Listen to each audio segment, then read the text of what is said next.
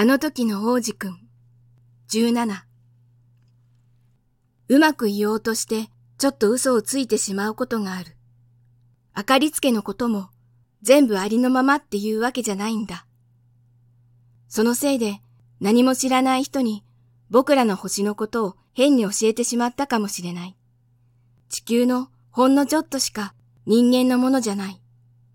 地球に住んでる20億の人にまっすぐ立ってもらって、集会みたいに寄り集まってもらったら、わけもなく縦30キロ、横30キロの広場に収まってしまう。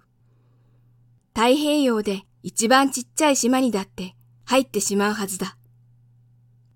でも、大人の人にこんなことを言っても、やっぱり信じない。いろんなところが自分たちのものだって思いたいんだ。自分たちはバオバブくらいでっかいものなんだって考えてる。だからその人たちに数えてみてよって言ってごらん。数字が大好きだからきっと嬉しがる。でもみんなはそんなつまらないことで時間を潰さないように。くだらない。みんな僕を信じて。王子くんは地球に着いたんだけど、その時人の姿がどこにもなくてびっくりした。それでもう星を間違えたのかなって焦ってきた。すると砂の中で月の色した輪っかがもぞもぞ動いた。こんばんは、と王子くんがとりあえず言ってみると、こんばんは、と蛇が言った。僕、どの星に落っこちたのと王子くんが聞くと、地球のアフリカ、と蛇が答えた。え、まさか、地球には人がいないの？ここは砂漠。砂漠に人はいない。地球は広い。と、蛇は言った。王子くんは石ころに座って、目を空の方へやった。星がキラキラしてるのは、みんながふとした時に自分の星を見つけられるようにするためなのかな。ほら、僕の星。真上にあるやつ。でも、本当に遠いな。綺麗だ。と、蛇は言う。ここへ何しに？花とうまくいってなくて。と、王子くんは言った。うーん。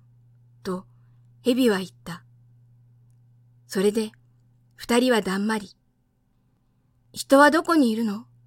と、しばらくしてから王子くんが聞いた。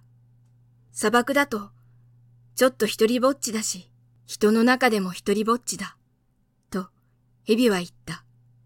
王子くんは蛇をじっと見つめた。君って変な生き物だね。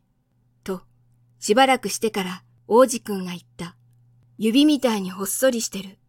でも俺は王様の指より強い。と、蛇は言った。王子くんはにっこりした。君、そんなに強くないよ。手も足もなくて、旅だってできないよ。俺は船よりもずっと遠くへ君を連れて行ける。と、蛇は言った。蛇は王子くんのくるぶしにぐるりと巻きついた。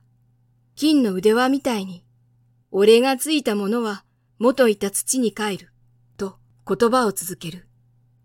でも君は汚れていない。それに君は星から来た。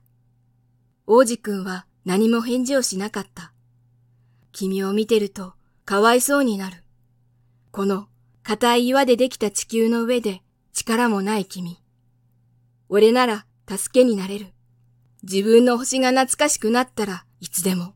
あと、もうわかったよ。と、王子くんは言った。でも、なんでずっとそれとなく言うわけ？俺そのものが、それの答えだ。と蛇は言った。それで二人はだんまり。